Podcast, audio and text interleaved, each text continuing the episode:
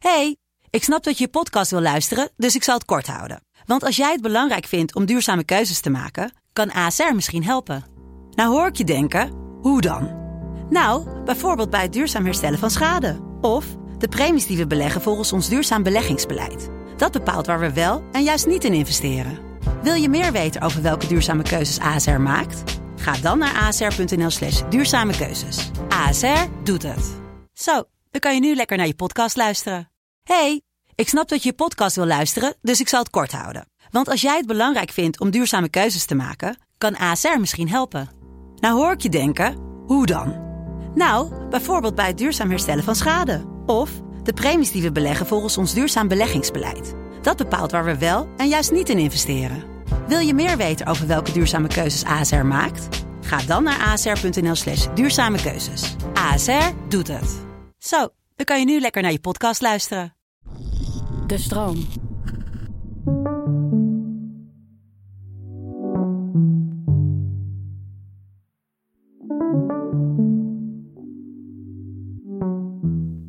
Het is onvermijdelijk. Het leven. Het leven is maar tijdelijk. En tegelijkertijd drukt de muziek op jouw afscheid. Een stempel op de eeuwigheid. Je laatste playlist. Je laatste show. Je laatste DJ-set. Je laatste solo. De laatste keer. De AUX-kabel in jouw macht. Dus onder welke muziek wil jij worden herdacht?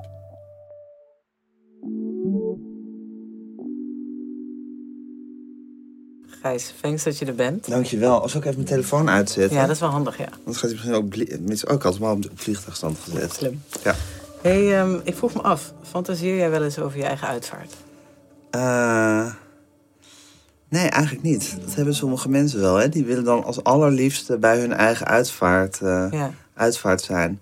Ik heb dat eigenlijk nooit. Ik heb ook een heel onneurotische verhouding met de dood. Ik ben er ook niet bang voor. Eh, Heb je dat nooit gehad? Nee, ik denk dat het komt. Ik ben opgevoed door mijn moeder in haar eentje. En zij is ook een heel. Ze heeft heel veel eh, goede kanten en ook heel veel lastige kanten. Maar een hele goede kant is, en die heeft ze op mij overgebracht, dat ze heel onneurotisch is. Dus ze is nooit bang voor dodelijke ziektes. Of voor allerlei gevaar wat er mogelijkerwijs in je leven op je pad zou komen. Ah. Wat ook voor- voorkomen voorstelbaar is als je dat wel hebt. Maar ik heb dat ook niet. Dus ik heb ook niet een soort van... oh god, ik voel een knobbeltje, zal ik kanker hebben? Of weet ik veel, wat, wat je de hele tijd denkt van... ik heb een gek hoesje, wat is er aan de hand? En ik denk ook het hele idee met doodgaan... heb ik ook iets van, ja, het gebeurt. Ik vind het ook weer geruststellend dat het gebeurt. Dat En- er een einde is. Ja, stel je voor dat het eindeloos zou zijn... of dat het 6000 jaar zou duren in je leven... daar zou ik een beetje ongemakkelijk van worden. Heb, heb je, had je vroeger vaak de gedachte dat je niet heel oud zou worden? Eh, nee. Ik dacht altijd dat je de 80, 100 zou halen. Ja, nou, 800 vind ik wel ver, maar zo ergens in de 70 of zo. Ja, Ja. misschien gaat is het wel eerder afgelopen, dat zou ook kunnen. Ik heb daar niet zo'n heel... bedoel, voor mijn gevoel word ik, word ik wel een soort van oud, maar het kan ook zomaar anders lopen. Maar ik ben daar niet permanent over in paniek of zo. En ik heb ook niet iets dat ik heel erg over mijn uitvaart zit na te denken over hoe dat dan moet zijn. Ik ben daar toch niet bij, dus eh, ja. Maar je wil niet dat je, dat je je afvraagt of dat je fantaseert van nou, wie zou er wel komen, wie zou er niet komen. Nee, kan me ook niet schelen. Nee? Nee. Ik moet wel zeggen dat ik nu bij die corona... vind ik een van de heel tragische dingen... dat mensen niet goed begraven kunnen worden. Ja. Want ik vind het namelijk, zou ik maar zeggen... als bezoeker van begrafenissen... dus niet als de, als de dode zelf... maar als bezoeker vind ik het wel altijd een heel belangrijke eh, gebeurtenis. En ook heel troostend. En ook vaak wel weer leuk op een grappige manier. Zeker als het niet een hele... als het een heel jong iemand is, is het alleen maar naar. Maar als iemand gewoon een goed leven heeft gehad... en goed eh, aan zijn einde is gekomen... Dan vind ik zo'n begrafenis ook altijd weer, wel weer leuk. Dat je dan, dat zo'n leven dan voorbij komt. Dat mensen allemaal spreken, vertellen over een, een speciale ervaring. Dat er belangrijke muziek wordt gedraaid uit zo iemand leven. Dat iemand zelf gaat zingen. Ja, ik hou, ik hou wel van begrafenissen. Dus ik vind het heel erg verdrietig dat het nu met die corona... dat dan steeds met 30 mensen is. Of nog minder. Of, Of online. Of online, ja, verschrikkelijk. Ik bedoel, ik vind het, moet- het moet wel een lekker spektakel zijn. Dus je, hebt wel, je zou wel ook bij jezelf willen, of heb je bij jezelf, maakt het niet uit? Want je Nou, het maakt toch- mij niet uit, want ik ben er toch niet bij. Maar ik hoop voor mijn nabestaanden dat ik gewoon goed een goede leeftijd bereik en goed aan mijn einde kom. En dat ze me gewoon goed kunnen begraven. Mhm. Zodat ze dat zelf goed kunnen afsluiten. Maar voor mijzelf maakt me dat niet uit. Heb je wel eens bij een uitvaart gezeten en dat je echt dacht...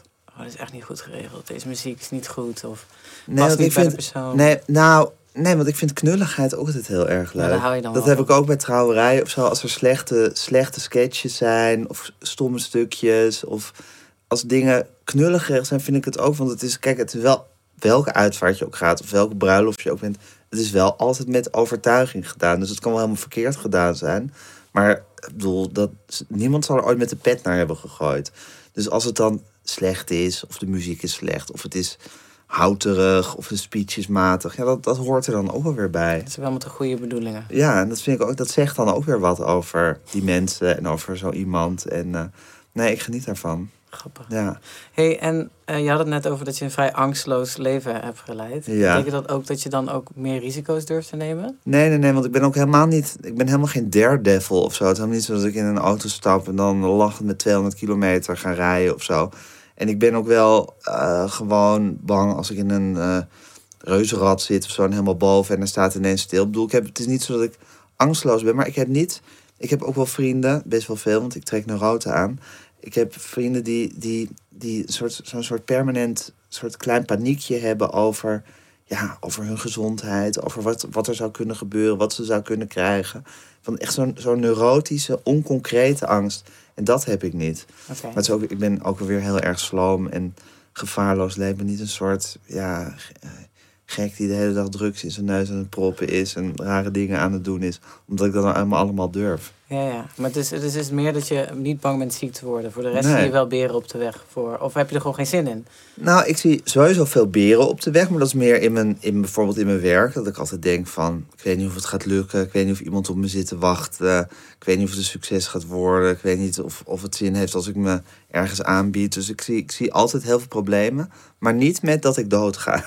Het is niet dat ik denk van, en ik krijg waarschijnlijk kanker en dan ben ik over een jaar dood. Die gedachte heb ik nog nooit in mijn leven gehad. Heb je wel eens gedacht van dat je dat, die onzekerheid die je net beschrijft, misschien dat, dat de eindigheid van het leven daar een oplossing voor is? Eh, nou ja, het is eh, zeker zo dat die karaktertrek van mij, dat beetje mismoedige wat ik van mezelf heb, dat maakt het leven eh, af en toe ook wel heel vermoeiend. Dus als alles goed gaat en vanzelf, dan is, het, dan is het makkelijk. Maar soms moet je er ook wat beter je best voor doen. En dan denk ik al snel van, oh, het lukt vast allemaal niet. En wat moet ik nou? En weet ik veel wat. En dan kan, ik, het- kan het leven ook wel als een soort iets voelen wat zich een beetje voortsleept. En dan is de gedachte dat het niet voor eeuwig doorgaat, is dan ook wel weer een soort eh, geruststellende gedachte. Zou je jezelf als lui beschrijven? Of Zeker. heb Ja. je, ik heb namelijk wel eens, ik heb luie periodes en dat ik wel eens dacht van, als er nu iets zou gebeuren waardoor ik heel hard zou moeten rennen, of gewoon voor mezelf zou moeten vechten, of mezelf überhaupt omhoog te Ja. trekken, dan, zou ik, dan zou ik dat niet kunnen. En dan denk ik dat ik gewoon op zou geven. Ja, Gewoon- zou je het gewoon niet doen? Ja, Ja. dat is goed, dan is dat het. Ja, nou, dat zou ik me zeker ook voor kunnen. Ja, ik vind, ja, ik ben absoluut, absoluut lui. Wat niet, helemaal niet betekent dat ik niet hard kan werken. Maar ehm, ja, wel gewoon Ja, een soort lethargie. En precies wat jij zegt, dat je in denkt van als er nu een soort noodsituatie is, er breekt oorlog uit of een pandemie, waardoor je ineens een hele gekke bochten moet gaan wringen om te uber- overleven überhaupt, kan je dat dan wel opbrengen? Maar heb je dan, voor mij is dat wel, die realisatie is bij mij wel de reden geweest waarom ik beter voor mijn lichaam ben gaan zorgen. Omdat ik echt dacht van oké, nu moet ik wel, ik wil dat wel namelijk. Ik zou wel, Oh ja, ja, maar ik zie die luiheid als een totale karaktertrek en niet als een lichamelijke conditie. Maar jij hebt dan ook het gevoel van ik kan het dan niet opbrengen of zo. Om, eh, ja, ik dacht wel eens dan ben je aan het hiken en dan, en dan val je. En dan denk ik van ja, ik weet niet eens hoe ik mezelf omhoog kan trekken. Ja. Ik denk dat ik dan gewoon dood ga. oh ja, omdat- zo ver als hiken denk ik al niet eens. dat vind ik al een brug te ver. Dan, dan ben ik sowieso al afgehaakt als ik moet gaan Er hiken. kan maar weinig overkomen als je gewoon thuis zit of op je werk zit. Ja, en als ik moet gaan hiken, dan ben ik echt dan ben ik verloren. Het moet wel een beetje, ja, het moet wel binnen het redelijke blijven. Oké, zullen we naar het eerste liedje gaan luisteren? Zeker. Ik wou graag beginnen met eh, bomen. Ja, is goed. Bomen leven uit de grond, uit hun wortels, in hun takken, groeien zij zich wijd en rond. Zoeken lucht en licht te pakken. En hun blaadjes schommelen wekken in de schaduw op de grond. Zo mooi. Dat was Frank Groothoff met Bomen voor het Klokhuis. In begin jaren 90. Toen keek jij denk ik niet naar het Klokhuis, toch? Nee. Waarom heb je dit nummer gekozen? Eh, nou, eigenlijk heel veel redenen. Om te beginnen heb ik dus een paar jaar geleden eh, ben ik begonnen met het maken van een podcast over Harry Banning. Harry Banning is de componist van dit liedje. Die heeft zijn muziek geschreven. Eh, Harry Banning is een componist die ik al mijn hele leven luister, bewust of onbewust. Het begon al als kind toen ik bij mijn oma naar de liedjes van Ja, zuster, nee, zuster luisterde, die hij heeft gecomponeerd. En verder heb ik heel veel platen in mijn jeugd van J. de Bom geluisterd. Sowieso heel veel liedjes van Annie Schmid, die hij bijna allemaal op muziek heeft gezet. En later kwamen die klokhuisliedjes wel een soort en passant voorbij me nooit echt heel erg in verdiept. Maar het is iemand die altijd in mijn perceptie een soort rol speelde op de achtergrond. Toen dacht ik op een dag van, nou, ik ga een podcast over maken, want ik vind hem zo interessant. En goed, ik wil weten wie hij was. Hij is in 1999 overleden. En dat ben ik gaan doen door gewoon e- één voor één de mensen te interviewen die met hem gewerkt hadden. Dus bijvoorbeeld de tekstschrijvers van de liedjes. eh begon met Hans Dorrestein, was de eerste die ik interviewde. Of de acteurs die ze zongen. Frank Groothoff die dit zingt. Of Joost Prins, Aart Staartjes, Wiedek van Dort. Nou, Loes Luca, een eindeloze rij mensen. Eh, de muzikanten die op die, op die liedjes speelden. En ik ben die liedjes gaan zoeken eh, waar ze te vinden waren. Want er zijn er best een 3000, aantal. Er zijn er, best, er zijn er meer dan drie, ruim 3.500 die hij heeft gecomponeerd in zijn leven. En er zijn, is er een aantal van op plaat uitgekomen. Maar bijvoorbeeld talloze klokhuisliedjes, waaronder deze, zijn nooit eh, uitgebracht. Dus die stonden soms op YouTube, hadden fans ze dan daarop gezet. Of Hoe kwamen zij er dan aan? Want het is maar één keer op tv geweest. ja, dan hebben ze dat opgenomen met een videoband destijds of zo. Of misschien is er, er ja, via fiets vaak is de geluidskwaliteit ook heel erg slecht. Eh, ja, er, er zijn fanaten die dat op een of andere manier bijhouden. En die zo nog een beetje dat archief levend houden. En er waren dan soms bij het klokhuis is er verder ook niet zo'n goede administratie. Maar er zijn dan wel wat cd'tjes geweest. Ook die niet uitgebracht zijn. En die had iemand dan. En daar kon ik dan weer wat van krijgen. Dus eigenlijk zo als scharrelend heb ik nog best wel heel veel van die liedjes weer weten te traceren. En soms eh, is er gewoon zo'n liedje bij. Ik vind ze bijna allemaal heel erg goed. En soms is er zo'n liedje bij waar je gewoon, eh, ja, dat je denkt van ja, dit, dit is het gewoon. En dit is typisch zo'n liedje, dat boom. Ik vind het een heel troostrijk liedje op een of andere manier. Zo zou je hem bijna altijd wel kunnen beschrijven, denk ik. Toast. Ja, maar omdat het dit met dat bomen is. En ik heb ook de, de tekstschrijver van dit liedje geïnterviewd, Vetse Pijlman. Eh, een vriend van Willem Wilmink. En die zat ook een beetje bij dat schrijverscollectief. Dat is een groepje schrijvers die heel veel teksten hebben geschreven. Die Bannek op muziek heeft gezet. En hij heeft die teksten ook geschreven voor een eh, student van hem. Hij gaf volgens mij les aan de Hogeschool van Holland. En dat was een meisje wier broer eh, zelfmoord had gepleegd. En hij heeft toen dit gedicht voor haar geschreven. En dat, eh, dat, dat papier, zou ik maar zeggen, toen rond die begrafenis van die jongen aan haar gegeven. Als een soort troost. En dat zit ook wel heel erg in dat liedje, vind ik. Omdat het heel erg ja, gaat om de bomen. Hebben natuurlijk ook wel iets van iets oerachtigs of zo. Of iets soort wijs of, of Het waren de eerste goden, eeuwigs. Bomen. Wat zeg je? Het waren de eerste goden. Het waren de eerste dingen die boven Nou, precies. Daar, zocht ik even naar, naar deze verklaring. Maar goed, dat hebben ze natuurlijk. Alsof je troost bij ze kan gaan halen. En dat zit heel erg in dat liedje. En ik vind die melodie fantastisch. En het feit wil ook nog... eh, dus dat is dan ook wel goed, dat ik, dat ik een... eh, ik heb ook een theatershow over Harry Banning eh, gemaakt. Toen ben ik met Frank Groothoff, die hier hoort... En Dick van der Stoep, dat is de pianist die hier ook hoort spelen... eh, op tournee geweest. Een keer of weet ik veel, wat 60 of zo in het land eh, gespeeld. En dit liedje zong je ook vaak, niet altijd, maar wel vaak. Dus eh, het is voor mij ook nog een heel dichtbij liedje geworden. En als Frank en Dick dan nog leven, als ik helemaal dood ben, kunnen ze het ook op mijn begrafenis gewoon live komen spelen. Hoe, Ze zijn een stuk ouder dan jij, dus laten we dat niet hopen, toch? Ja, maar ze zijn wel heel vitaal. ik, zie ze wel, ik zie ze mij nog wel overleven. Oh. Ja, Ja, ik vond het ook ik vond het een heel mooi liedje. En ik dacht inderdaad dat je het misschien bedoelde ook omdat ja, bo- bomen voor mij wel heel erg synoniem staan voor leven, uiteraard. Omdat het zuurstof eh, die, die je kan krijgen door bomen. Ja, En eh, ik snap daarom ook heel goed waarom ze ook de eerste goden waren. Want zon, letterlijk zonder zuurstof zouden we niet leven. ja, ja. Nee, bomen hebben natuurlijk iets. En ze hebben iets eeuwigs. Ze worden natuurlijk ook zo heel, kunnen zo heel oud worden. Erg iets van, ze waren er al voordat, wij, voordat je er zelf was. En dan zullen ze er ook nog blijven staan. Mhm. Als je er niet meer bent. En er zit zo mooi in met die, met die, eh, met die wind die door die bladeren ruist. Nou, ik vind het een schitterend liedje. En het is, ja, Harry Banning moest, moest er gewoon bij. Bij de liedjes op mijn, eh, op mijn uitvaart. Met een of ander liedje. En ik vond deze heel passend. Ik heb door jou Harry Banning leren kennen. Als in, ik wist natuurlijk wel over de muziek, Ja. maar ik wist niet dat hij zo'n groot eh, componist was in en de Nederlandse cultuur. hier. Ja. Ja, zo goed. Zo ik heb goed. documentaires gekeken, ze staan op YouTube en op eh uitzending Ja. geweest. Dat kan ik ook echt aanraden. Over hoe snel hij werkte en hoe graag hij ook. Dat vond ik heel leuk. Hoe hij dan binnen 10 minuten een nummer kon componeren. Ja. En dan wel ging zeggen dat het hem uren of dagen had gekost. Ja. Omdat mensen dan zouden denken dat het heel mooi was. Hij moest een beetje doen. Het grappige is, ik las laatst een biografie over Elton John. En die deed mij heel erg aan, eh, aan Harry Banning denken. Want wat Elton John deed, was natuurlijk ook iemand die zelf nooit zijn teksten schreef. Die altijd eigenlijk aansloeg, muzikaal gezien, op een tekst van een ander. In het geval van Elton John was Bernie Taupin. En zij ging dan altijd naar een kasteel. En dan eh, kwam er 's ochtends, werd er een eh, tekst voor zijn neus gelegd van Bernie Taupin.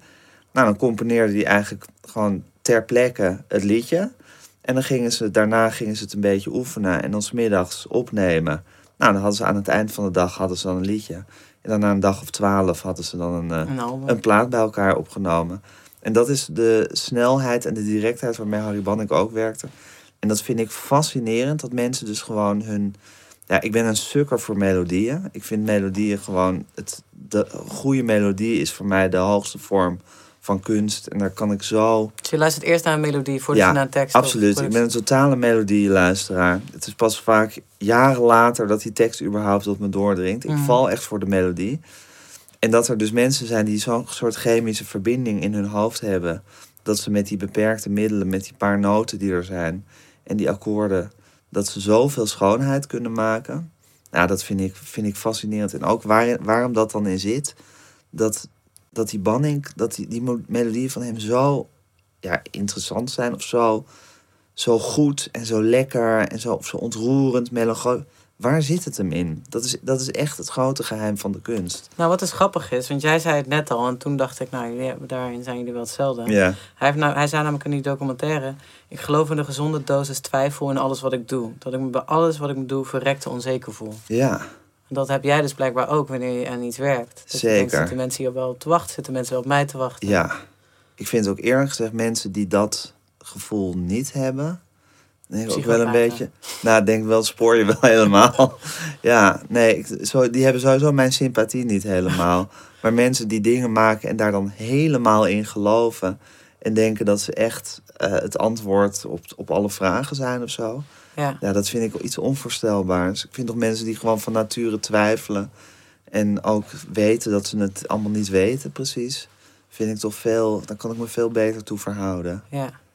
Ja, ik denk alleen dat voor sommige mensen kiezen gewoon zoals jij ervoor kiest of ervoor gekozen hebt om niet bang te zijn voor de dood. En Ja. sommige mensen zoiets hebben van ik vind het leuk om te creëren. Ja, En ik ga, niet, ik ga dat niet laten stoppen door twijfel of angst. Of nee, ik vind ook helemaal niet dat je moet laten stoppen. Kijk, Harry Bannek heeft zich er ook niet door laten stoppen. Die heeft als een gek zitten componeren zijn hele leven. En het grappige is, daarin denk ik dat, denk dat hij ook heus wel wist dat hij goed was. Ik bedoel, hij wist heus dat hij geen rommel, eh, geen rommel afleverde. Mhm. Maar toch moet je deep down ook een soort iets hebben van ja, ik weet het ook allemaal maar niet. Of dit, of dit het ultieme is. Mhm. Als je er te veel in gaat geloven, vind ik dat ook weer wonderlijk. Maar het is, het is, het is een beetje een, eh, een balanceeract hoor. Tussen erin geloven, of tussen, tussen jezelf goed vinden en ook het allemaal bullshit vinden wat je maakt. Als ik dan kijk naar alles wat jij hebt gedaan, Ja, naar jouw loopbaan, dan is het, heb je jezelf altijd ehm, gefocust op andere mensen en het werk en de Ja. carrière van andere mensen. ja, Je boek over Ischa en over Guus en over Willem. En dan nu ook over Harry. ja. En het is ook altijd, het viel me ook op, het zijn ook altijd mannen van een bepaalde leeftijd. Ja, dat klopt. Hoe zou dat komen? Nou ja, dat kan ik wel voor je invullen, maar dan heb ik wel at the risk of... eh, Even kijken, dan ga ik eerst kijken of ik, het, of ik zelf iets kan bedenken. Ehm ja, vul jij het maar in. Denk je dat het te maken heeft omdat het dus de leeftijd ook is van volgens mij is het allemaal rondom je moeders leeftijd ook. De Ja. mannen. En dat het dan misschien ook het gemis van een vaderfiguur is. Ja. Nou ja, kijk, het is wel zo. Het zijn wel allemaal. Ik denk eigenlijk niet dat het per se het gemis van een vaderfiguur is. Maar het zijn wel allemaal mannen. Misschien is dat toeval, maar sowieso allemaal mensen. Die, zou maar zeggen, in het, eh, in het leven dat mijn moeder en ik samen hadden. een heel belangrijke rol speelden. Dus Willem Ruis was sowieso heel erg een Vara-iemand. De, om, de omroep de Vara, daar, daar, daar eh, werkte hij. En dat was, speelde een belangrijke rol voor hem. Daar werkte mijn moeder ook. Dus ik kende die wereld ook heel erg goed. En het was echt iets wat ik heel erg keek in mijn jeu- jeugd. Naar zijn programma's. En ook samen met mijn moeder. Dus dat hoort ook wel echt heel erg bij ons leven. Ischa eh, was een, absoluut een, een eh, zou je kunnen zeggen, een idool voor mijn moeder. Ook wel een beetje voor mij, maar zeker ook voor mijn moeder. Dat was overigens wel een opdracht hoor, dat boek. Dus ik zou dat. Ik was daar zelf, had dat, had dat veel te arrogant gevonden om daar op mijn dertigste zelf al aan te beginnen aan een boek over hem. Maar ik kreeg die opdracht. En ik heb dat wel met heel veel eh, enthousiasme aangenomen. En, maar die hoort ook wel inderdaad heel erg bij het leven wat wij samen hadden. En Harry Banning hoort ook heel erg bij, zou ik zeggen, waar mijn moeder en ik allebei van hielden en houden. Dus zo'n beetje zo die, die kleinkunst en die Annie Schmid wereld en zo. Ook zij heeft daar ook heel erg in gewerkt en gefunctioneerd en over geschreven. Dus dat is ook wel echt iets wat heel erg bij haar leven en bij, ook weer bij ons gezamenlijke leven past. En zij was ook een enorme fan van die podcast. En ook de ik stuurde haar ook altijd, al voordat er iets online stond, had ik haar al die afleveringen al gestuurd. Dus het is wel absoluut waar dat het allemaal onderwerpen zijn die in ieder geval heel erg passen bij eh, het leven wat wij samen gehad hebben. En waar wij gezamenlijk van hielden en houden. Of het meteen vaderfiguren zijn, dat weet ik eigenlijk niet. Want zo, voelt, zo voelen ze eigenlijk niet. Maar het, het ligt wel heel dicht in ons... Ze liggen wel heel dicht bij ons leven. Ja, dat is absoluut waar.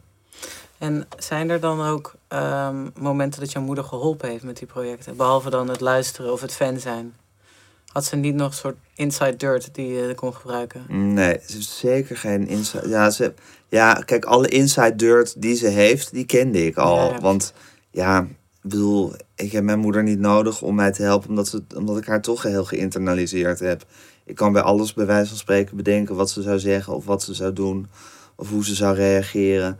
En alle verhalen die ze eh, over Israël had, of die ze mogelijkerwijs over Willem Ruijs had, of over Harry Banning, die ze ook redelijk gekend heeft, eh, kende ik al, of kende ik zelfs beter dan zij, omdat ik ook minder vergetenachtig ben dan zij. Dus als zij het me ooit verteld heeft, kan het zijn dat ik het nog weet en zij het inmiddels vergeten is. Dus eh, ik heb haar, ze heeft mij niet direct geholpen, maar zij heeft mij wel helemaal gevormd in dat dat ook mijn interessegebied is en dat ik daar de manier waarop ik daar, daar nieuwsgierig naar ben en dat ik überhaupt naar dat soort dingen nieuwsgierig ben, dat, dat hoort heel erg bij wie ik ben. En die ben ik geworden omdat zij me heeft opgevoed. Ben je daar blij om? Ehm, ja. Eh, ja. Zou- ja. Gewoon omdat ik me niet anders kan voorstellen. Ik bedoel, ja. Had je dit voorgesteld, dat je dit leven zou leiden toen je een 16-jarige grijs was? Ehm, nou, niet concreet. eh, eh, want eigenlijk net zoals dat je me vroeg van... heb je wel iets bij je uitvaart voorgesteld? Ik ben, ik ben niet zo'n hele erge concrete vooruitkijker van... en dan ga ik zo en zo leven, of dan wil ik zo huis... of ik wil zoveel kinderen, of... Daar heb ik echt nooit een gedachte bij gehad. Maar eigenlijk dat ik zou interviewen... en dat ik me zou verdiepen in de onderwerpen die ik interessant vind. Ik heb het me eigenlijk nooit anders voor kunnen stellen. Ik heb eigenlijk ook nooit anders gedaan. Ik ben zo ontzettend eenvormig iemand. Ik denk van ja, ik moet gewoon interviewen en de dingen maken die ik leuk vind. En dat is wat ik wil, punt. Ja. Ja, ja, Over eenzijdig gesproken, Ja, en- de Beatles. ja de Beatles. Daar ik ken denk ik niemand Misschien, oké, ik ken niemand van jouw leeftijd die zo geobsedeerd is met de Beatles. Echt niet? Nee, want ik heb het gevoel dat jij net tussen die generaties invalt. Ja, Van mensen die met de Beatles zijn opgegroeid. ja. En dan mensen die het soort van retro tof zijn gaan vinden. Ik heb Oké. het gevoel dat jij net zo... Dat, dat het is echt niet meer cool Dat was is echt soort te origineel van mij om, het, eh, om de Beatles leuk Ja, te je, je was vinden. waarschijnlijk niet heel populair toen je daar heel erg fan van was als, als, als tiener. Ja, daar hield ik me helemaal niet mee bezig. Of ik daar populair... En ik luister ook gewoon naar Nirvana en zo. Wat dan toen heel populair was. En Guns N' Roses vlak daarvoor. Maar de Beatles zijn altijd bij me geweest. En ik vind de Beatles, dat zijn... Die, dat is gewoon mijn religie. Ik bedoel, voor zover ik een religie heb... zijn de Beatles mijn religie. Komt dat ook vanuit je moeder of, of eh, oma? Nee, nee, nee. Mijn moeder was wel... Die had ook wel platen van de Beatles. En toen ze in, eh, in Blokker hebben opgetreden... Was, was zij daar ook bij. Dus ze heeft ze ook live zien spelen. Toen werkte ze bij het Parool. Dus daar moest ze over, eh, over schrijven waarschijnlijk. Dus, maar zij is, ja, zij is ook wel gewoon echt een vrouw. En ik ben echt een man. En grosso modo, volgens mij hebben we het daar vorige keer ook over gehad... dat toen we elkaar spraken... kunnen mannen zo'n soort obsessieve eh, liefde voor iets hebben en zich nergens anders mee bezighouden. En zij vindt de Beatles gewoon leuk. En ik ben echt gewoon, ja, mijn liefde voor de Beatles heb ik wel helemaal uit mezelf, eh, uit mezelf getrokken. Ik vind alles aan de Beatles fantastisch.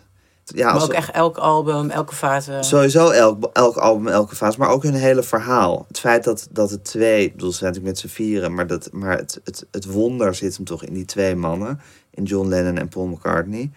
Eh, hoe hun persoonlijkheden op elkaar ingewerkt hebben. Het zijn tegengestelde persoonlijkheden, Mhm.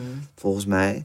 Een soort hele gladde, aan de buitenkant prettige, hypermuzikale pleaser tot in zijn tenen. En één eh obstinate, provocerende, rauwe, vaak onaangename, eh, niks anders kunnen zijn dan eerlijke onruststoker, John Lennon. Met wie zou je jezelf identificeren van die twee?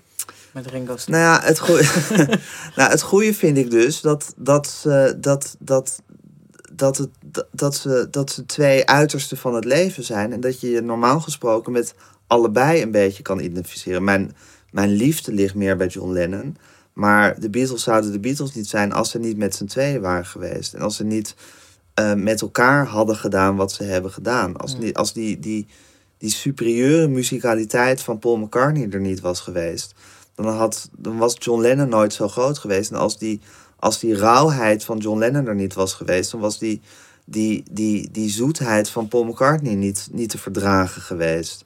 En ook hoe ze elkaar, hoe, hoe hun, alleen al het feit dat ze de twee, vind ik, beste popstemmen uit de popgeschiedenis. Ja, dat heb ik eerder gehad. zeggen, ja. De- Ja, maar dat is, ja. dat ben je niet, dat ben je niet met me eens. Ik, vind ze, ik vind ze briljante artiesten, maar beste popstemmen, van, ja, die voelde ik niet echt of zo. Als je Nee? over beste popstemmen hebt, dan denk, ik, dan denk ik bijvoorbeeld aan een prins. Prince is ook fantastisch, maar ja, ik vind Paul McCartney ook weer in zijn, zijn soort, soort hele muzikale helderheid ook weer bij Prince in de buurt komen. En ook hoe John Lennon af en toe meteen naar Day in the Life gaan, gaan luisteren. hè. Dat, Spoiler alert. wat? Oh ja, sorry. maar hoe, hoe koud hij zingt, dat is fantastisch. Ja, Want je hebt ook heel vaak met demo's van hem, dan zingt hij nog, heeft hij nog een soort emotie in zijn stem.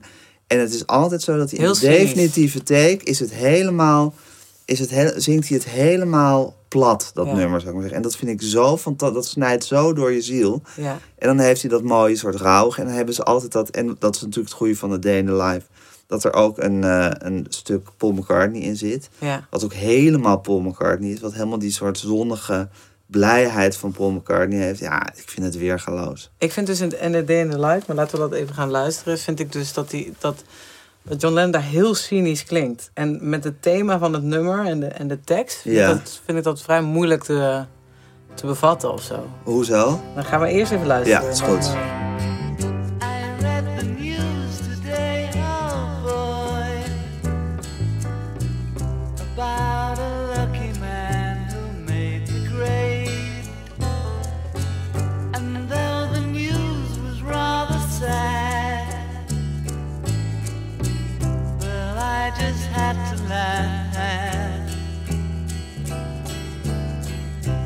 Saw the photograph.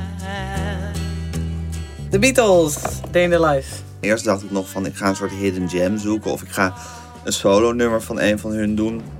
En toen dacht ik, ja, het is wel mijn begrafenis. Dus ik moet, ik moet gewoon wel met het grote werk komen. En dit wordt algemeen wel beschouwd als het grootste Beatle-nummer. Of een van de grootste Beatle-nummers. Als in de meest de, crit- kritisch. Ja, er zit, zoveel, er zit zoveel in. Het is het slotnummer van Sgt. Pepper, wat toch een van hun grote platen is. Het, heeft, het is heel erg John Lennon en heel erg Paul McCartney, omdat ze er allebei, allebei een deel Mhm. van hebben gecomponeerd. Het heeft dat waanzinnige, die waanzinnige episode met het orkest twee keer erin.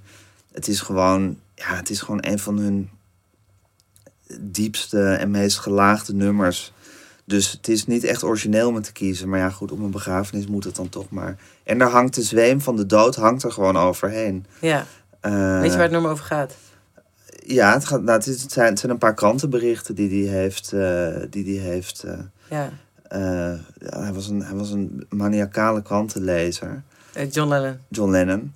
Dus die heeft hij gebruikt. Het stukje van Paul McCartney gaat over zijn eigen, hoe hij zelf van huis ging vroeger vanuit zijn, Ja. Vanuit zijn ouderlijk huis in Liverpool. Dat van John Lennon gaat dus over de dood van Tara Brown. Dat is Ja. een eh, steenrijke erfgename van de. Guinness-familie. En die kende zij vagelijk. Ja, Ja. en dat, dat, dat bedoelde ik net te zeggen met dat cynische. Want hij, hij ziet dus de, de dood van... Dat, het werd als een vriend van hem gezien. Ja. En hij moest lachen. En, en dat kan natuurlijk ook uit een soort van... Ja, het, uit een niet weten wat je met je emoties moet doen. Of een, het leven kan raar lopen of wat dan ook zijn. Ja, Maar ja, dat vond ik... Ik vond dat een, ja, een, toch een gekke gewaarwording. heel gek. Maar John Lennon was een heel erg diep cynisch, super gevoelig en tegelijkertijd diep cynische en bikkelharde eh, figuur. Een hele ingewikkelde man. Hm. En ook niet bepaald prettig, maar ook wel weer wel. Ik vind hem ook weer heel ontroerend en lief. Hij heeft zelfs zijn moeder op een heel tragische manier verloren. Bij een auto-ongeluk ook. Oh ja? Ja, hij had een, hij had een wonderlijke geschiedenis, want hij was, zijn moeder was heel jong toen ze hem kreeg. En hij is opgevoed door zijn tante. En eigenlijk toen hij een jaar of 16, 17 was, toen kreeg hij pas weer goed contact met zijn, eh, met zijn moeder. En er zat ook een soort, nog wel een soort wonderlijke seksuele component in die, eh, in die relatie. En zij leerde hem bijvoorbeeld ook banjo spelen. Eh ze was heel Een leuke muzikaal. overstap van de seksuele je. Ja, maar had volgens mij, had, ik weet het natuurlijk niet precies, ik was er niet bij, maar volgens mij had hij een soort, soort, soort vrolijk, flirterig contact met haar. Je doet net alsof ik een relatie met elkaar heeft. Dat is een soort van Southern White trash-achtige banjo spelende op je neef verliefd worden. Ja, nou zo bedoelde ik het niet helemaal. En toen hij 18 was, werd, werd zij doodgereden eh, voor haar huis door een, eh, door een agent eh, die niet in functie was en wel dronken. Oh, dat heb ik wel Ja, gehoord, ja. en dat is, heel, dat is een heel tragisch moment in haar leven geweest. Uiteraard, en heel bepalend. Maar goed, er was veel rauwe, cynische, directe gevoelens waren er bij eh, ja. John Lennon. En die krijg je altijd, bijna altijd in zijn liedjes eh, uitgeserveerd op een of andere manier. Weet je wie die naast, naast Tara zat? Dat is wel een leuk muziekfeestje Nee. is dit. Er zat de 18-jarige model Suki. Ja, En zij heeft dus eerst dat ongeluk overleefd. Ja. Dus Tara die had expres, die was high in de drugs en alcohol. En die had expres een kleine sport cabriolet-achtig ding zo gedraaid... zodat hij zou te komen overlijden en zij Ja. niet. Dus zij is daar uitgelopen ongedeerd. Ze heeft toen een relatie gekregen met Brian Jones, ja, a.k.a. Rolling Stones, Ja. eh, dood in zijn zwembad. dood in het zwembad gevonden. Terwijl zij een relatie met hem had. Ja, Dus had ze al op jonge leeftijd twee vriendjes verloren. verloren. En toen is ze getrouwd met een Robert Ho. En Robert Ho was een eh businessstudent uit Hongkong. Was Ja. schatrijk. Toen zijn ze samen op hun 33ste eh doodgereden in. Portugal. Een onfortuinlijk leven. Heel onfortuinlijk ja, leven. zeker. Ze hebben twee dochters achtergelaten. Die nu sieraden maken. Oké. Nou, fijn dat je me even hebt bijgepraat, Bijgepraat, over deze bijrijder. Ja, want het- mij, dus, ik vond dat fascinerend in die tijd. De soort van muzes die om hem heen zaten. En die ook allemaal ingewisseld werden. Dus je had dan altijd de Brian Jones, die, was dan, die had dan weer een relatie met de vriendin van George Harrison. En, en iedereen had een soort van, alsof er maar tien meisjes in Londen waren op dat Ja. moment, die ze allemaal een soort van inwisselden. Ja. En dat vind ik ook hele fascinerende levens die die meisjes hebben geleefd. Eigenlijk. Zeker. Ze waren in ieder geval bij. Ja. Ja, Hey, en ehm, val jij je kinderen ook lastig met de Beatles? zeker. Vanaf, En met Harry Banning. vanaf welke leeftijd? Harry Banning begrijp ik nog, het zijn Beat- maar Beatles is ook heel kindvriendelijk Ja, dat is waar. Ja, dat is heel, het is heel super toegankelijk. Dus eh, ik heb ze heel veel lastig gevallen. En bij mijn, ik heb vier kinderen. Bij mijn twee zoons is het ook heel erg eh, aangeslagen. Oh ja? Dus die zijn ook allebei into the Beatles. Oké. Ja, niet zo erg als ik. Maar goed, bij mij is het ook pas eigenlijk op latere leeftijd... Het is eigenlijk steeds erger geworden bij mij. Maar ze houden, ze houden er wel van. Heb je dan nooit... oh, het- is op een gegeven moment... Je hebt de catalogus. hè? Ken je helemaal van voor naar achter? Van de Beatles? Ja. Ja, maar dat, dat, dat, ik kan dat. En ik heb dan fases. Dus dan raak ik weer in een Beatles fase. En dan, dan wil ik gewoon niks anders meer horen. Ja, dat kan heel obsessief zijn. Dat kan ik dan ook met Mahler hebben of met Harry Banning. Ik, kan, ik heb dan gewoon soms. Of nu, heb ik weer, nu zit ik weer in een David Bowie fase op dit moment. Dan, dan wil ik eigenlijk gewoon helemaal niks, niks anders luisteren. En de Beatles is zo, zo oeverloos en zo fantastisch. Dus dat kan ik tot mijn dood. En dan ook nog op mijn uitvaart kan ik dat gewoon eindeloos blijven horen. Als ik de rest van mijn leven alleen nog maar naar Beatles platen zou mogen luisteren, zou ik dat niet zo heel erg vinden. Wat ik me ook nog afvroeg, hè? Want daarom ben ik daar zo over door aan het vragen, over, die, over dat verleden en dergelijke. Want het lijkt soms wel alsof jij ook eraan mee wil doen, of ervoor wil zorgen dat bepaalde mensen niet vergeten worden. Zoals een Harry Bannick bijvoorbeeld. Ehm, nou, dat is gewoon mijn, mijn eh, drang die ik heb. Dat als ik iets heel erg goed vind, dat ik het gewoon wil delen met, eh, met de mensheid. En eh, dat geldt dus bijvoorbeeld voor Harry Banning. En dan heb ik natuurlijk ook nog een soort, soort journalistieke sensor of antenne. Dat ik denk, hé, hey, dat is goed, want dat is, een, dat is iemand die, waar nog niet zoveel over gemaakt is. En je hebt dat enorme oeuvre wat er ligt. Dus dat is, dat, daar, daar valt nog veel te ontginnen. Bijvoorbeeld over de Beatles zou ik zelf eigenlijk niet snel iets gaan maken. Ja, er is zoveel bizar veel over gemaakt. Daar heb ik echt heel weinig aan toe te voegen. Mhm. Maar zo'n Harry Banning, dat ze. En als ik dan iets, iemand zo goed vind, dan wil ik daar eigenlijk gewoon de hele tijd over praten en andere mensen daarmee lastigvallen. Mhm. Dat is een beetje een karaktertrek voor mij. Ja, het is bijna een soort van evangelie die je dan Mhm. hebt over... Ja, Zou je, zou, hoe zou je dat vinden als mensen dat bij jou hebben? Als Oh. jij dadelijk komt te overlijden en mensen denken... maar wat Gijs allemaal gemaakt heeft, wat Gijs allemaal gedaan heeft... Eh, ja, lijkt mij gestoord. Zou ik totaal krankzinnig vinden. Maar als we dat willen doen, moeten we ook net zoals wat ze op mijn uitvaart allemaal willen doen, dan moeten we dat zeker lekker gaan doen. Maar ja, ik zou dat echt de stop de kool niet waard vinden of zo. Ik zou dat zwaar onzinnig vinden. Ja, maar je hebt natuurlijk wel een, een, een plek in de, in, de, in de schijnwerpers. Dus het zou zo... Ja, zeker dat een of andere rabiate fan is. Die dan, ja, al die shit die ik heb gemaakt, Over je jasje. heel erg gaat analyseren en weer uit gaat dragen aan mensen. Ja, dat moeten ze lekker doen. Lijkt mij gestoord, maar goed, prima. Ja, het maakt me echt helemaal geen ene reden. Ik snap ook helemaal niet dat mensen na hun dood eh, nog gelezen willen worden of zo. Of dat, dat, dat het ze iets kan schelen wat er na, na hun dood nog gebeurt met hun werk of met hun, hun wat dan ook. Nou, ik denk dat dat, dat dat misschien voor dezelfde reden is... is waarom jij zo geïnteresseerd bent in mensen die al dood zijn. Of het werk dat zij Ja. afgeleverd. Dat mensen gewoon geïnteresseerd zijn in dat werk. Dat het werk voortleeft. Dat het Ja, niet dat ik wel, maar- Ja, maar het kan, mij, het kan mij niet schelen wat er met mijn werk na mijn dood gebeurt. Maar kan het je nu veel schelen? Nou, ik vind het nu heel erg leuk als ik een interview maak en mensen zeggen van dat was een leuk interview. Of zoals met die Harry Banning podcast, daar heb ik zoveel liefde voor gekregen van mensen.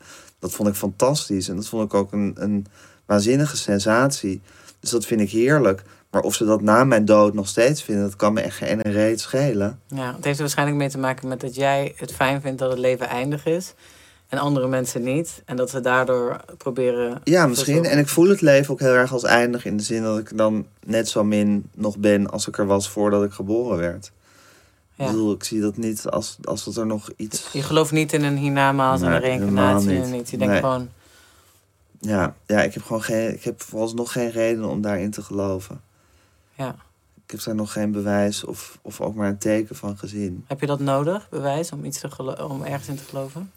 Ehm, nou ja, waar we het net over hadden, over, eh, over voor zover ik spiritueel ben, dat ik, dat ik, dat ik talent iets magisch vind.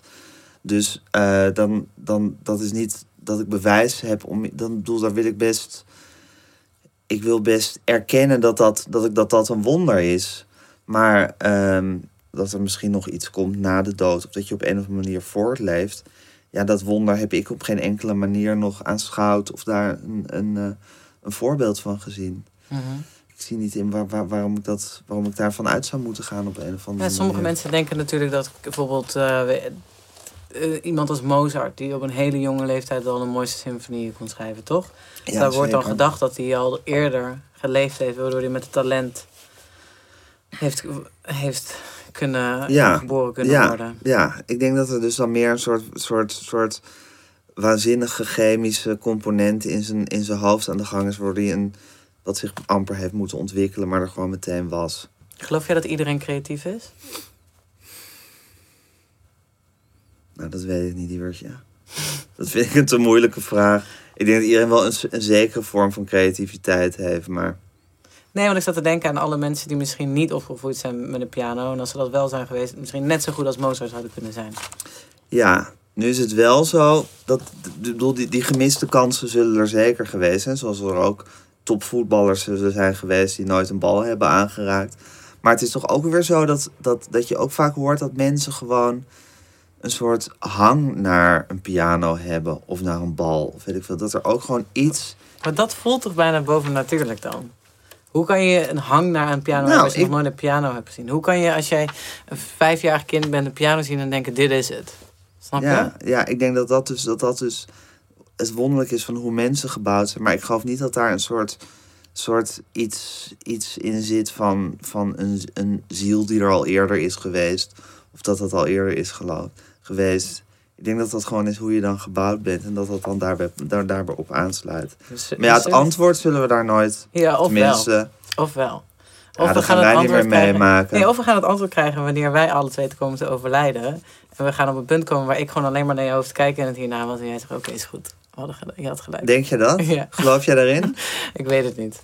Ik vind het, leuk, ik vind het heel erg leuk om hierover te gissen en hierover na te denken. En ik ben niet iemand die ehm, bezig is met ik moet bewijs hebben en dan is het er. Ja. Vooral omdat ik vind het bewustzijn een extreem interessant iets. Gewoon, en ik, ik, het is voor mij niet vanuit de religie, maar heel erg vanuit je geest en je bewustzijn. Mhm. En dat ehm, de dingen ook die ik daarover lees, daarbij ga ik wel denken van oké, het lijkt bijna wel als twee, als geest en lichaam wel echt twee aparte dingen Mhm. zijn.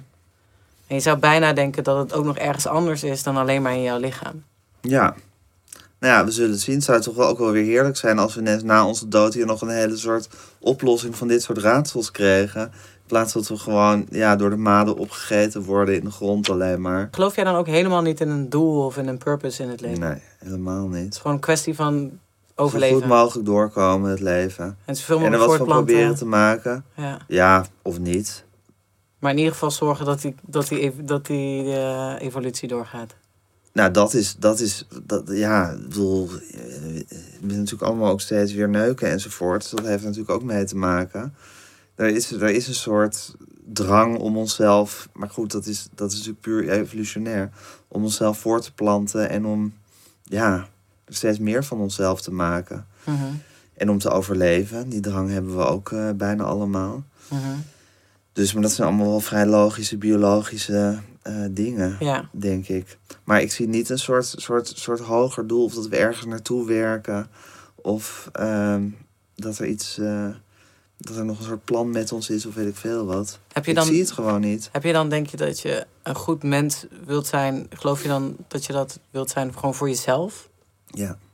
Ik denk dat je dat gewoon een prettig gevoel vindt, tenzij je een psychopaat bent. Ik denk dat het heel opportunistisch is. Waarom zou iemand dan een, een superster eh, willen zijn? Waarom zou iemand als een John Lennon dat... Want uiteindelijk, volgens mij word je, heb je daar niet per se een leuker leven van. Ehm, ja, dat is natuurlijk. Maar goed, de, de hang naar succes is denk ik ook iets wat gewoon heel erg diep in mensen zit. Dat je altijd gezien wil worden, succes wil hebben, meer wil, jezelf op de voorgrond wil plaatsen, Mhm. aanbeden wil worden. Ehm, ja, dat is iets wat zoveel mensen in essentie willen, volgens mij. Ja, en uiteindelijk zijn ze daar en valt het eigenlijk altijd tegen. als je, als je de top van de top haalt, valt het tegen. Maar ik denk dat er ook heel veel mensen zijn die toch ook weer ook een leuk leven. Het is ook weer heel leuk om jezelf te kunnen uiten. Zeker als je talent hebt. Want als Paul McCartney heeft volgens mij denk ik een heel goed leven gehad. mhm. En nog steeds. Denk je dat Prins een leuk leven heeft? Ja, nou, Prince was de volgende. Ik denk het eigenlijk wel. Ik denk dat hij ook als een, als een waanzinnige heeft gewerkt. En dat er een soort, soort drijvende.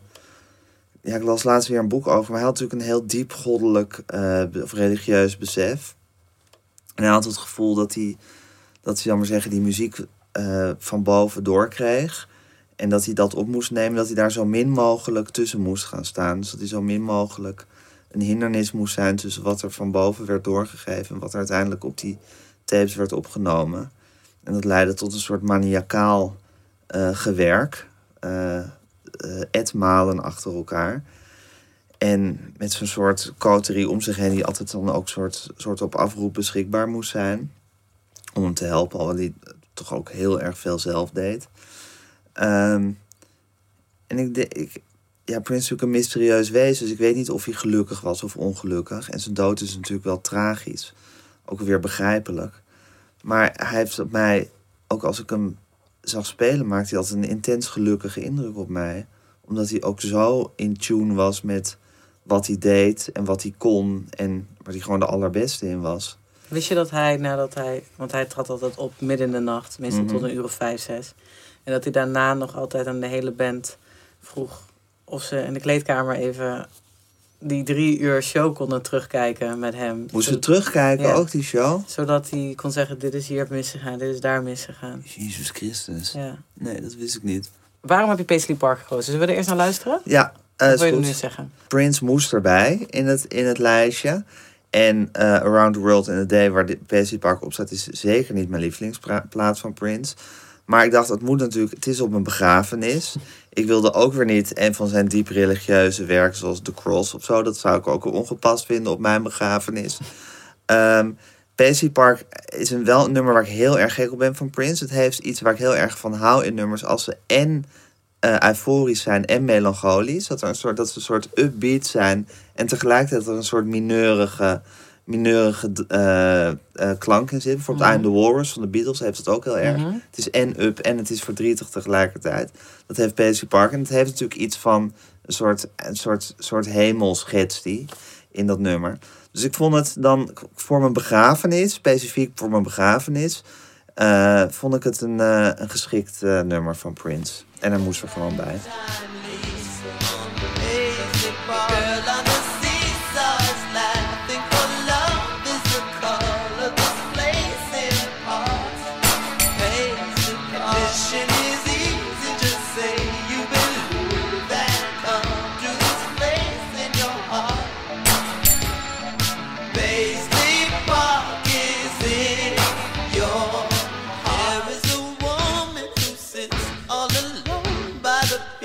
Ik vond ook Prince-concerten is het allerleukste wat je mee kan maken in het leven. Ja.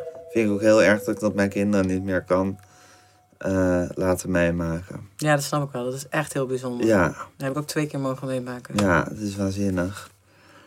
Ehm, en wat natuurlijk ook zo is met Paisley Park, is dat hij natuurlijk ook vervolgens zijn studio Paisley Park heeft genoemd. Wat natuurlijk ook magisch was in mijn jeugd toen al die platen uitkwamen. Maar altijd zo, ook zo dat logootje van Paisley Park, want dat was ook zijn platenmaatschappij. Of zijn eigen label was dat. En het is natuurlijk de plek waar hij overleden is ook zelf. Ik had helemaal geen research hoeven doen voor deze podcast. Nee. Jij kon het gewoon vertellen. Nou, dit zijn wel de basics. Ja, maar ik heb toch echt wel in andere afleveringen wel echt gewoon deze, dit soort feitjes moeten zeggen. Oh ja. ja maar, jij, ja, maar jij ik wil dat wel gewoon over weten. Ja, tuurlijk. Ja, over Prince. Ja. Ja, en dat is, maar goed, dat begint nu echt. Dat, dat boek wat ik las, dat was voor mij echt een eye-opener. zelf Hoe heet dat boek voor de luisteraars? Dat heet de Pur- Purple Rain Era, heet het volgens mij. Het is van Joanne Toodle. Binnenkort komt eenzelfde soort boek over de of the Times tijd uit. En het beschrijft dus eigenlijk vanaf 1999 tot en met Purple Rain. Eh, dus dat beslaat drie platen. En eigenlijk eh, de grote doorbraak van Prince als, als superster. Eigenlijk van ongeveer van dag tot dag wat hij deed in de studio. En met Was er wie- altijd iemand bij dan? Of? nou, dat is gewoon, dat is beschreven. En hij heeft gewoon veel mensen geïnterviewd. En wat er aan logboeken is, dat heeft hij, eh, dat heeft hij doorgekeken. En, eh, en het is echt heel goed gedaan. En ehm, dan, dan zie je gewoon het, het, het waanzinnige tempo waarin Pr- Prince werkte. En wat ik zei, de, de, hoe chaotisch het was ook.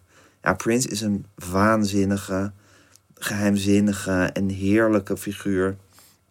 Iemand, ja, iemand aan wie ik ook zoveel waar ik zo, zo'n fan van ben geweest. Was jij al fan van hem in de jaren tachtig?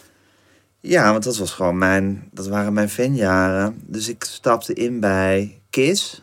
Dat was het, het singeltje waardoor ik fan werd van, eh, van Prince. En toen eh, ben ik, en toen dan nam mijn moeder me altijd heel goeie mee naar al die concerten. Oh, je bent ook echt ook in de jaren tachtig naar hem Ja, zeker. Hoe die vaak heb je hem gezien, denk je? In mijn hele leven, nou weet ik niet, een keer of 15 of zo. Zo. Ja, gewoon vanaf of the Times. En dan gingen we ook twee keer. En dus in Utrecht en in Rotterdam. En dan twee keer naar Love Sexy. En dan naar al die andere tournees daarna. En ook toen, toen zijn platen minder werden, wat ze wel echt minder bleven, zijn liveconcerten nog altijd fantastisch. Echt goed, ja. Dat is allemaal nooit minder geworden. Maar ik, heb dus, ik ben dus ingestapt als in 31 to, eh, Ja. 21. En dat Ja. ik wel ook een hele goede plaat. Dat was wel een oké plaat. Ik ben niet met hem opgegroeid. opgegroeid. nee, ik ben gewoon ouder. Ja. Ja. Dus toen ik naar die plaat ging luisteren, dacht ik, hé, hey, dit is wel echt tof. En toen Ja. ben ik in al die oude muziek gaan duiken. Zeker. Maar ik vind dat die, ja, zou maar zeggen, van die grote artiesten hebben zo'n soort, vaak zo'n soort winning streak. Dat ze gewoon een paar soort waanzinnige platen achter elkaar maken. Nou, bij de Beatles is dat, is dat een ongekende winning streak, want dat is gewoon alles. Alles goed. Prins had ook wel 6,5 jaar, toch? Zeker, maar ik vind dat Prince, zou ik maar zeggen, 1999, eh, Purple Rain, nou, Around the World and Day vind ik dan min, ietsje minder. En dan Parade en Sign of the Times. Dat is echt zijn, zijn soort dat hij gewoon alles, alles raak schiet. Mhm. En elk nummer bijna fantastisch is. En ook die plaat in zichzelf helemaal, helemaal goed. Dat is echt Mhm. zijn, zijn winning streak. Ik vond Musicology ook heel goed. Jij niet? Ja, ook heel goed, maar niet zo goed als, als, Nee, als die tijd. Maar goed, dat is weer in jou, in jou dus dat was voor jou weer vers, vers voer toen, zou ik maar zeggen. Ja, dat is hoe ik hem heb leren Het is ook heel erg perceptie. Ja. Ja. Hey, en zou jij ook naar Paisley Park willen gaan? Want ze hebben daar tours, net zoals in Graceland. Nee, het trekt me niet zo. Is het een van Het de gekke is- grootste privé... eh, ja, zeker. Het gekke is, ik ben dus wel vorig jaar, eer vorig jaar in Abbey Road geweest. mhm. En dat vond ik waanzinnig. Ik heb bijna nooit dat ik ergens een soort historische sensatie voel van...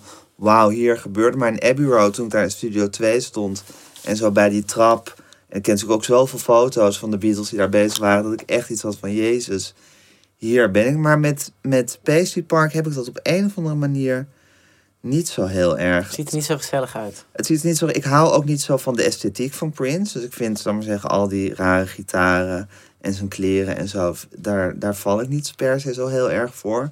Dus ik denk dat het heel kitscherig is en met veel paars en bont en zo stel ik me dan voor. Ja, ja. Maar ik heb daar niet. En misschien ook omdat Heel veel het. foto's van Prins. Omdat het misschien ook heel afgeschermd is geweest. Dat, het nooit, dat, dat je daar nooit echt veel, zal maar zeggen, in die tijd dat hij daar opnam, veel in bent geweest. Hij woonde daar ook. Ja, was zijn huis. het was zijn, zijn alles volgens mij. Ja. Het was gewoon zijn leven. Ik vind ook iets, dat heeft ook met, dat is ook een beetje met Prince, omdat hij alles in zijn leven zo heeft afgeschermd, dat het ook een beetje, Dat was wel zijn bedoeling. wat? Het was zijn bedoeling dat de mensen daar een tour zouden krijgen. Ja, is dat zo? Ja. Maar dan na zijn dood? Ja, Oké, dat heeft hij zelf ook zo opgezet. oké.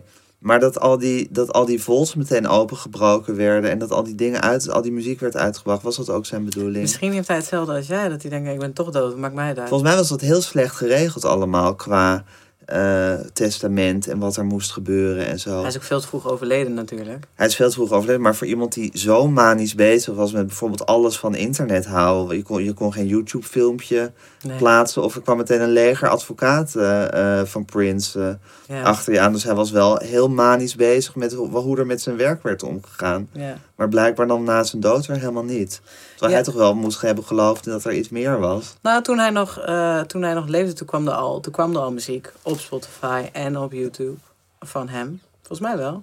Na zijn dood? Na zijn dood, ja, want hij was, ja, hij was heel Hij erg veel 2000 gekant. Hij is in 2015 overleden. Ja, 2016 is hij overleden. ja. Ja, oké, dat klopt. Ja, dat was daarna. Ja.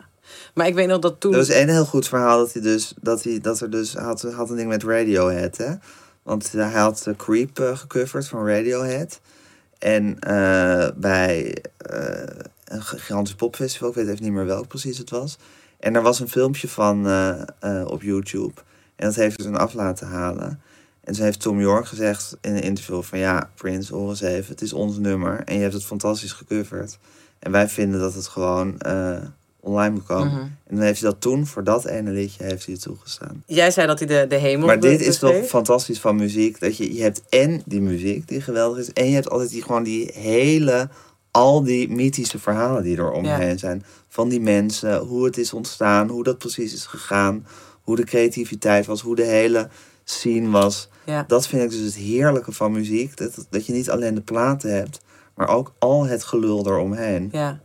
Waarom had je dan dit nummer gekozen? Want, omdat hij de hemel beschreef. Ja, omdat het gewoon, het heeft iets hemels, het heeft iets verdrietigs en vrolijks tegelijkertijd. Ja. Het hoort heel erg bij Paisley Park, bij die magische plek die hij zelf gecreëerd heeft. En waar hij zelf in de lift volgens mij ook is overleden. Wat, natuurlijk, wat ik natuurlijk ook een slag vond.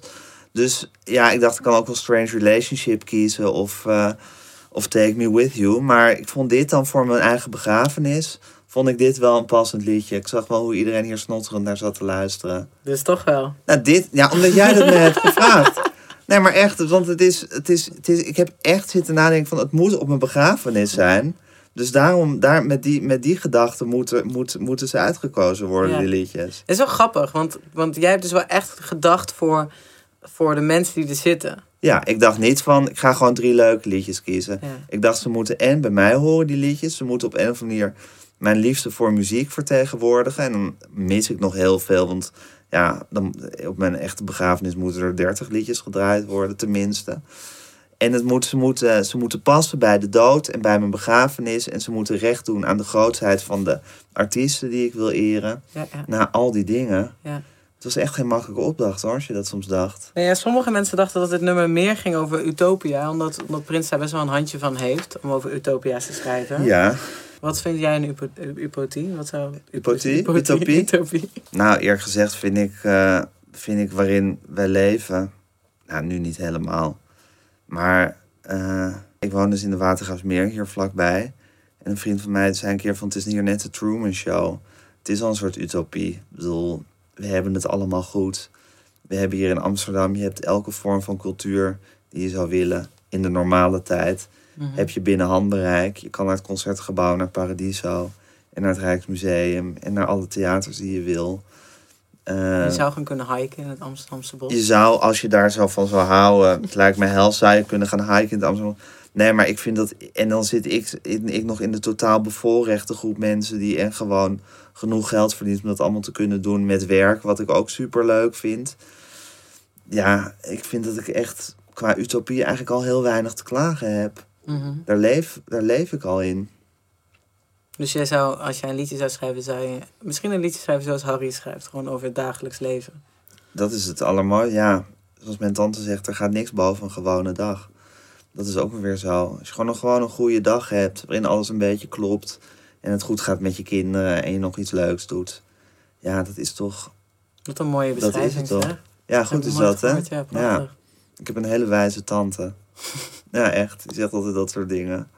Ja, Ik, zou, ik denk dat we daarmee gaan afsluiten. Dat is een mooie afsluiting. Gaat niets boven een mooie eh, gewone dag. gaat niks boven een gewone dag. Dankjewel voor het mooie gesprek. Jij bedankt.